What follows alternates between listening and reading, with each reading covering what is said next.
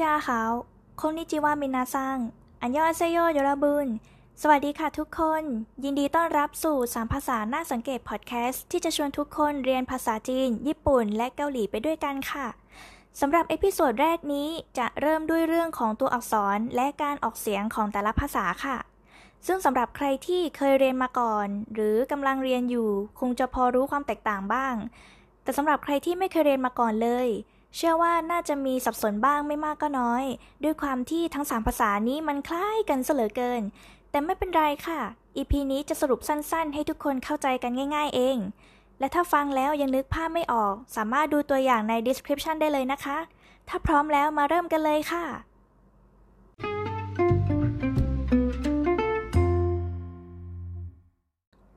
มาเริ่มที่ภาษาจีนก่อนเลยค่ะ สำหรับตัวอักษรภาษาจีนนั้นจะมีอยู่ 2 แบบก็คืออักษรจีนตัวเต็มและตัวย่อสำหรับอักษรจีนตัวเต็ม หรือที่เรียกว่าฝานถี่จื่อจะมีขีดเยอะและซับซ้อนมาก ถูกใช้ตั้งแต่สมัยประวัติศาสตร์มานานหลายปี จนกระทั่งทางรัฐบาลประกาศให้ใช้ตัวย่อแทน เพื่อความง่ายและรวดเร็ว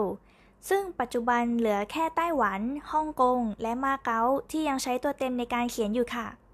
ส่วนตัวย่อหรือที่เรียกว่าเจียนถี่จื่อ ถูกดัดแปลงมาจากตัวเต็มจนเหลือขีดน้อยกว่าและเขียนง่ายกว่า ซึ่งปัจจุบันถูกใช้ในจีนแผ่นดินใหญ่ และก็เป็นตัวอักษรที่ทั้งโลกใช้เรียนกันในปัจจุบันค่ะ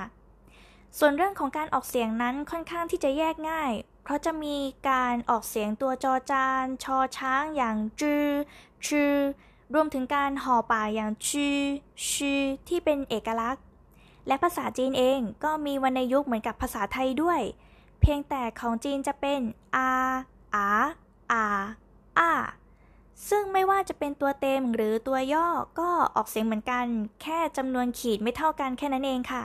อย่างเช่นคำว่าห้วยที่แปลว่าสามารถ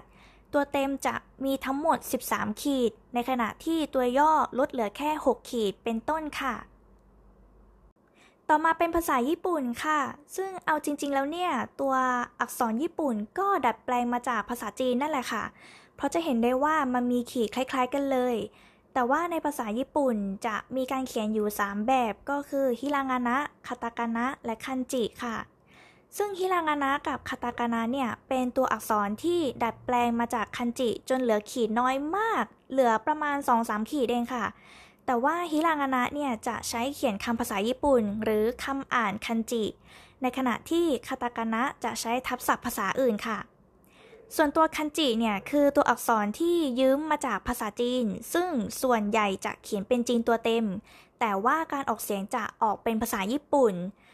และคันจิหนึ่งตัวเนี่ยก็สามารถอ่านได้หลายแบบด้วยค่ะส่วนเรื่องของการออกเสียงจะออกเป็นสระเสียงสั้น อย่างเช่นอะ อิอุเอโอซึ่งเราเองก็น่าจะพอคุ้นเคยกันบ้าง อย่างเช่นคำว่าซูชิซาชิมิหรือคาวาอิประมาณนี้ค่ะ สุดท้ายมาที่ภาษาเกาหลีค่ะสำหรับภาษาเกาหลีเนี่ยจะมีการเขียนอยู่ 2 แบบก็คือฮันจาและฮันกึ ฮันจาเนี่ยคือตัวอักษรจีนที่ยืมมาใช้ในภาษาเกาหลีเมื่อสมัยประวัติศาสตร์ แต่ว่าจะออกเสียงเป็นสำเนียงเกาหลี อย่างเช่นคำว่าใหญ่ ภาษาจีนออกว่า ต้า แต่ในเกาหลีจะออกเป็นแทคำว่าสวย ภาษาจีนจะออกเป็นเหมย แต่ในเกาหลีจะออกมี เป็นต้นค่ะ แต่ว่าในปัจจุบันไม่ค่อยนิยมใช้กันเท่าไหร่แล้ว เหลือใช้แค่ฮันกึนอย่างเดียวค่ะ ซึ่งฮันกึลเนี่ยก็คือตัวอักษรที่เราเห็นเห็นกันที่เป็นตัวกลมๆ สี่เหลี่ยมๆ เส้นตรงแนวตั้งแนวนอนนั่นแหละค่ะ แถมวิธีการเขียนเป็นคำเนี่ย ก็เหมือนภาษาไทยนิดนึงตรงที่เป็นพยัญชนะ สระ แล้วก็ตัวสะกดค่ะ ส่วนเรื่องของการออกเสียงจะออกเป็นสระเสียงยาวก็คือ คา นา ดา มา เป็นต้นค่ะ เป็นยังไงกันบ้างคะทุกคน หวังว่าฟังแล้วน่าจะพอแยกได้บ้างแล้วเนาะ ก็ถ้าฟัง EP นี้แล้วรู้สึกว่าน่าสนใจหรืออยากติดตาม ก็สามารถติดตามได้ที่เพจสามภาษาหน่าสังเกต ทั้งในบล็อกดิและ Facebook ได้เลย หวังว่าพอดแคสต์นี้จะเป็นประโยชน์กับผู้ฟังทุกคนนะคะ แล้วเจอกันตอนหน้าค่ะ ใจเจียน มาตาเน โตมันนายโย